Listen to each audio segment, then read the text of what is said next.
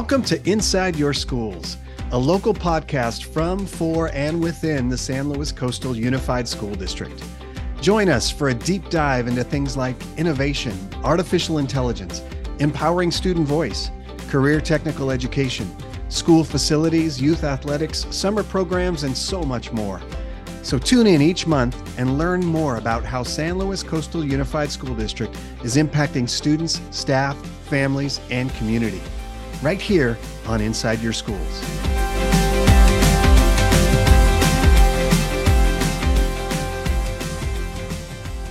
Well, welcome again to Inside Your Schools, the San Luis Coastal Unified School District's monthly podcast. I'm your host, Terry Koehne, and this is podcast number three. And this month, we're going to tackle the topic that is, I'm sure, on everyone's mind. It's artificial intelligence. AI and its implications is taking the country by storm, and schools are certainly no different as schools and districts are trying to basically just figure out AI's place and the benefits and the pitfalls and all of that. So, and and we're here to talk about all of those things today and to address the issue today. We have three guests with us, and I'm going to let the three of you introduce yourselves what is your role with the school district and essentially kind of your connection to this topic so christine robertson why don't we start with you yeah, so thanks, Terry, for having us today. So, I'm Christine Robertson. I am the executive director of the San Luis Coastal Education Foundation. We're an independent 501c3, but we are partnered with the school district to make investments in innovation and equity. Excellent. Terrific. Lisa, Hi, I'm Lisa Yamashita, the Assistant Superintendent of Educational Services for San Luis Coastal Unified School District. And I am excited to get to talk with everyone a little bit more about AI and its implications in our schools and workplaces of the future. Terrific, terrific. And Jeremy, you're on the more on the tech technology side, right? yeah. So I'm Jeremy Koellish. I'm the IT director at San Luis Coastal Unified School District. And my role really is to look at AI from a different approach, make sure that we set up the safeguards, make sure that we make look for any potential um, pitfalls that um, kids may encounter. Excellent. Well, thank you all for being here. This is going to be a fun conversation. And, um, you know, I think our goal is to just try and take a little bit deeper dive. My experience with um, with AI is basically Chat GPT. But I, I, know when you think about artificial intelligence, it goes it, it goes well beyond that, and it, it certainly started way before that. Things like self-driving cars, etc. Even our phones, to some extent, have artificial intelligence built into them. So, uh, Christine, let's let's start with you, and and let's kind of set the stage. Talk a little bit about artificial intelligence. We know that it's beginning to impact virtually every industry we know of. Um, but what exactly is AI, and how does it affect our daily lives? That's a big question. So AI has been around since computers. I mean, it's been around for, you know, well over 60, 70 years now. And what we're seeing today is just a new, much more sophisticated version of AI. And so you know, most people would be familiar with what were known as these logic based models that were very human driven. And over the years, AI has evolved to be more sophisticated algorithms. And those algorithms now are what we're seeing in ChatGPT, uh, known as large language models. We see what are called neural networks. Uh, these are much more complex systems that are going out and aggregating massive amounts of information from across the information ecosystem and using information to learn about information. And so the algorithms are analyzing and producing content based on the large body of content. But over time, these algorithms are becoming less human directed and are learning and having more of that artificial intelligence that we think of in how they are working through the information sets and then presenting that content to the public. And so ways that we're seeing artificial intelligence just across across our day-to-day lives and across kind of the global landscape We see it showing up uh, broadly in industry, and I would say for the past you know 20 years or so, AI has been getting a foothold across industries, but maybe has been less visible to the general public because it hasn't been more of a consumer application like what we've seen with ChatGPT.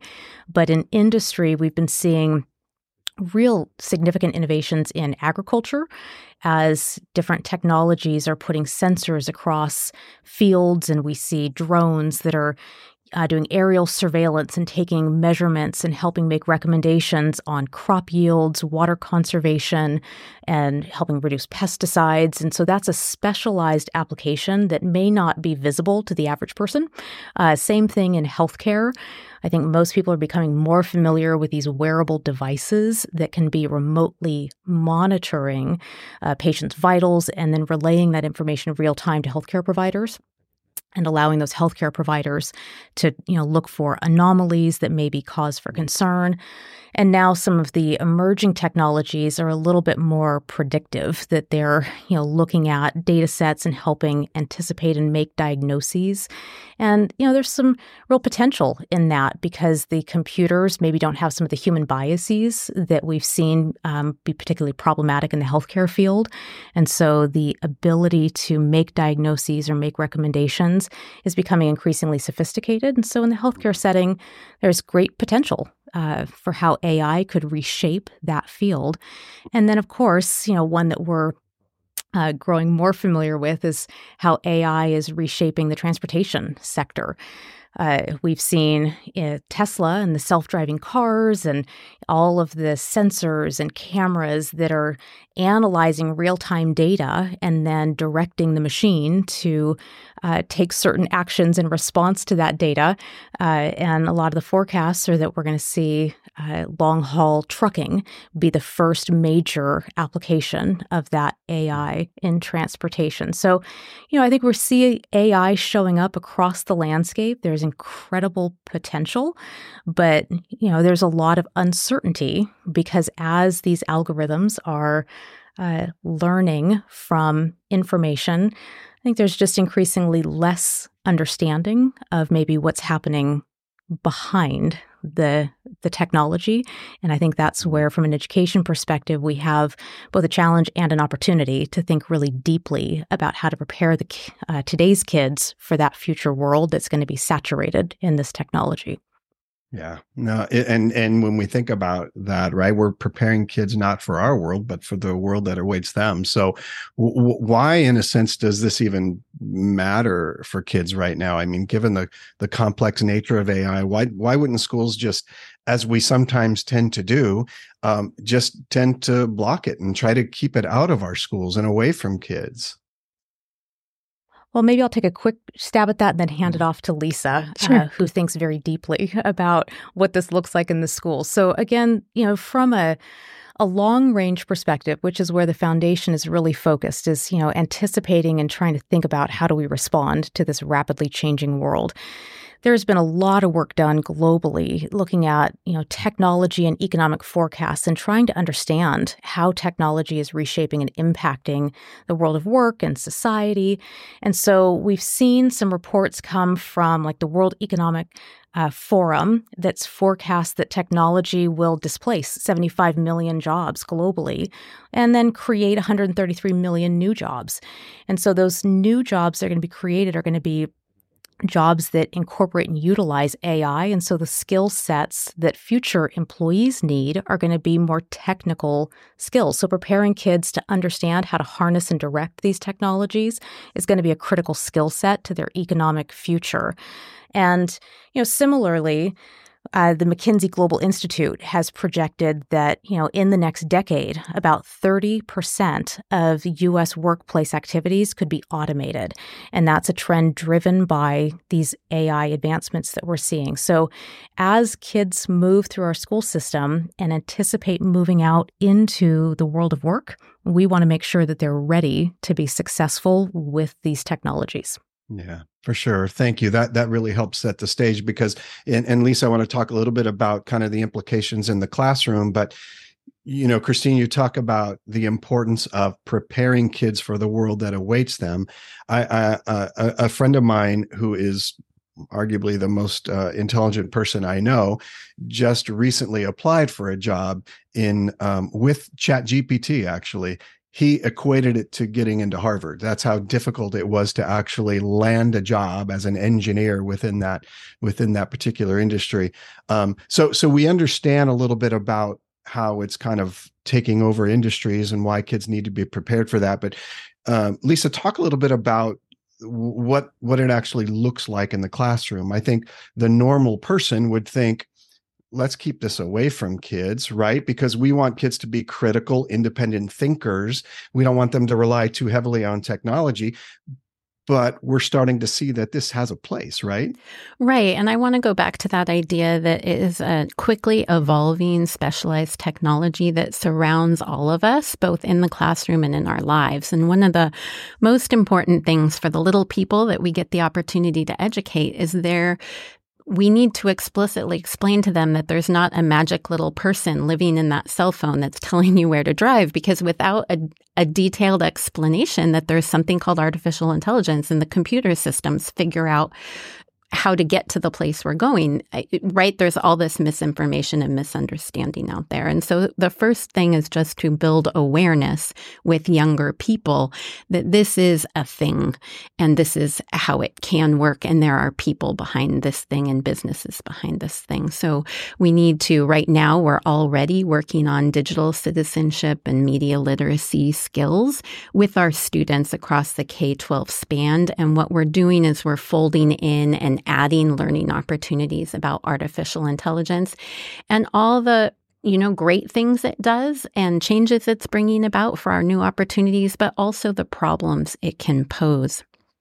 Um, we want to empower our students with the knowledge that they will need to successfully navigate the work of their future as well as their professional and personal lives. So, one way it can look in the classroom is the direct instruction media lessons. And another thing we're trying to address in our classrooms is what is plagiarism in today when a computer can do the assignment. So if the question that we are asking as educators can be answered by the artificial intelligence, it begs the question, is that the right question we want to be asking?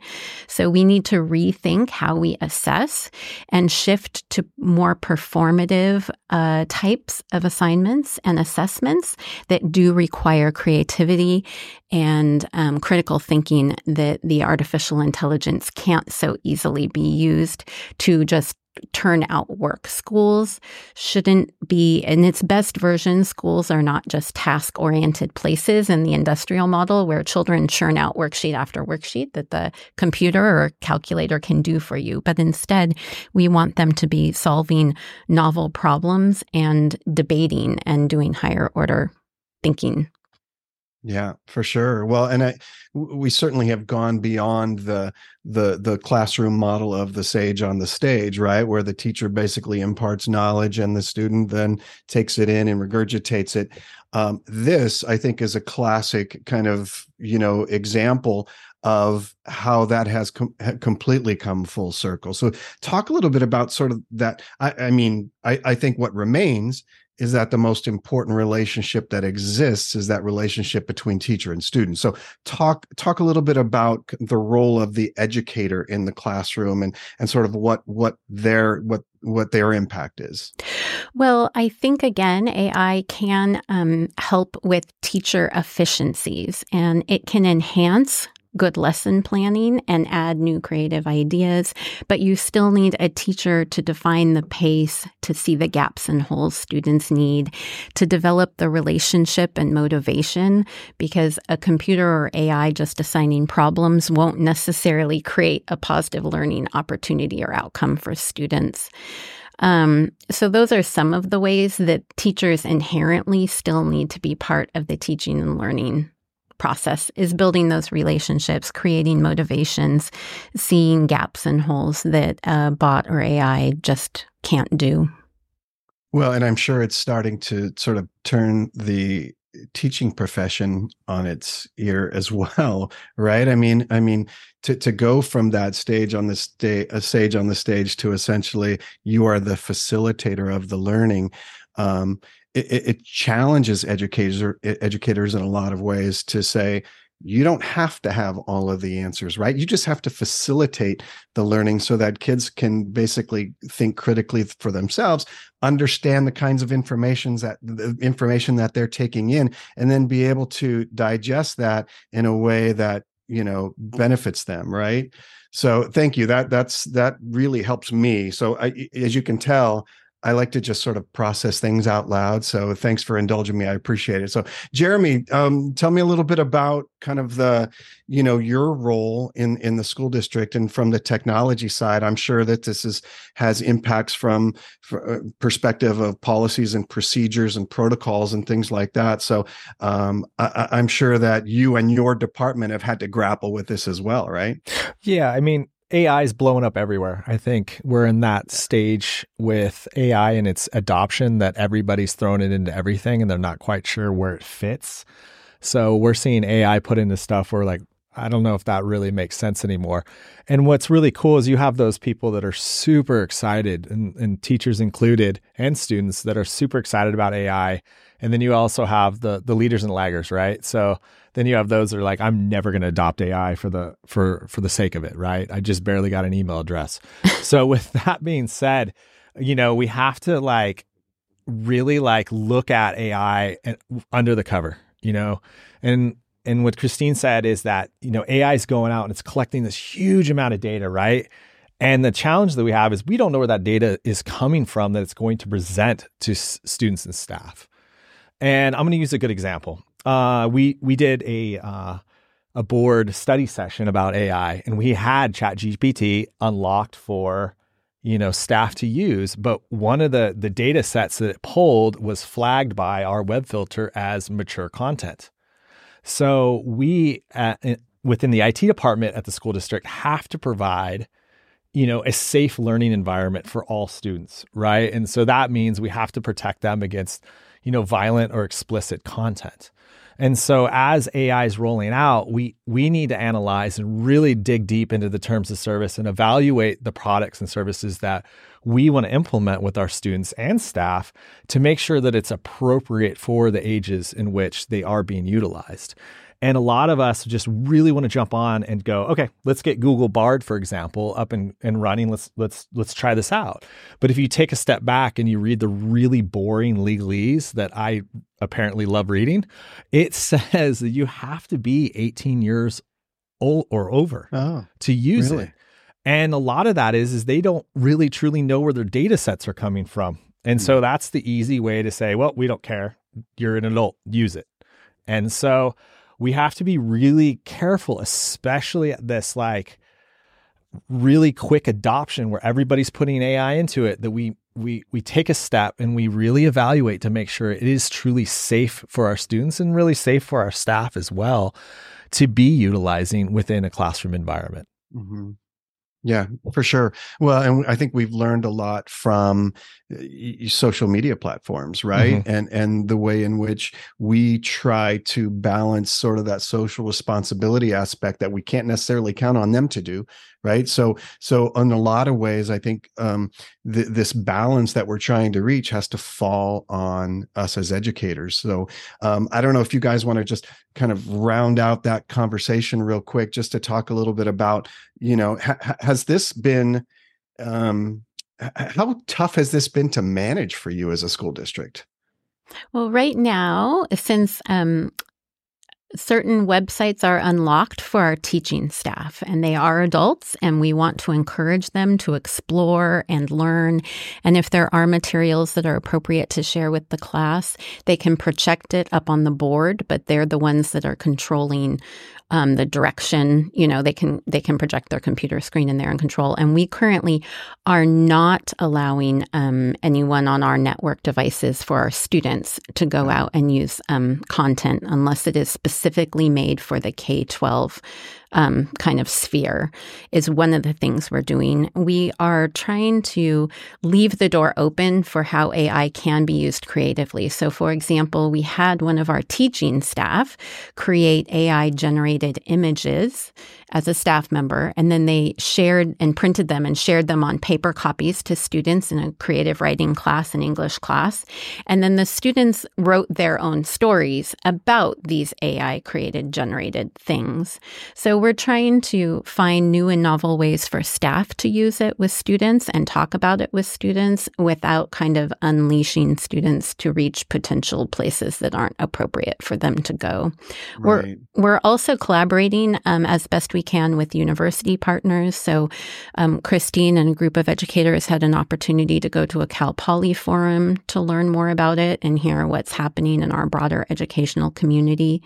We also anticipate um, seeking feedback from stakeholder groups such as community members, parents, teaching staff as we develop. We have no official um, board policies as they haven't been recommended yet by any of our official organizations. Um, but we are looking towards doing that with groups of stakeholder input. Got it. And from an age appropriate standpoint, is it is it is it primarily in the high school at the high school level right now? As far as I know, it's primarily at the high school yeah. level right now. Got it. Okay. Well, my goodness, we are already at 20 minutes. Can you believe that? That was um that was a lot of fun. Christina, I want to give you an opportunity to just promote the Education Foundation because I know how valuable a partner the foundation is with the school district. So, um, why don't you take a moment just to talk a little, just very briefly about the foundation and how people can can gain more information. Oh, I appreciate that. We have such a privilege to be working in partnership with San Luis Coastal Unified School District. I mean, even just in this this topic of AI, what we've been able to observe and participate in, you know, as an entity that's both inside and, you know, independently a little outside of the district is having this perspective on how proactive uh, this school district is and this conversation about AI is not one that caught this school district off guard or flat footed, but you know, this is a district that has been very much on the leading edge of thinking through what this could mean. Um, again, proactively and not reactively. These are complicated, fast moving topics, but I just want to make sure that I close out my comments with really authentic high praise for the district. It's been impressive to see how they've managed such a complicated topic in a way that is both highly uh, protective of kids, but also uh, making sure that we're setting kids up for long range success. And so there's a, a sophistication there that I have to applaud. And so, you know, the Education Foundation uh, as I said at the outset, we are really focused on how do we set kids up for long range success and bring the community into that conversation as thought partners and investors. You know, that the, there are certain things that we as a community would love to see as opportunities for kids in our school. And many of those things are just practically outside the bounds of what a school district, a public school district, can afford to do. But we don't want our students to miss out on those opportunities. And we also want to make sure that we're bringing those opportunities to kids in a truly equitable way and that we're breaking down barriers to opportunity for kids. And many people don't know. In San Luis Coastal, nearly 40% of the kids across our community are socioeconomically disadvantaged. So mm-hmm. there's mm-hmm. a huge opportunity to lift up kids and make sure that uh, they leave our system prepared, supported uh, to step out and be future leaders and um, really help us build the community that we want 30, 40, 50 years from now. So that's the that's the work of the foundation, and we do that again in very close partnership with the school district. And um, so, yeah, we would love for people to get involved and to learn more. Our website is uh, www.slcef.org, slcef.org. Great.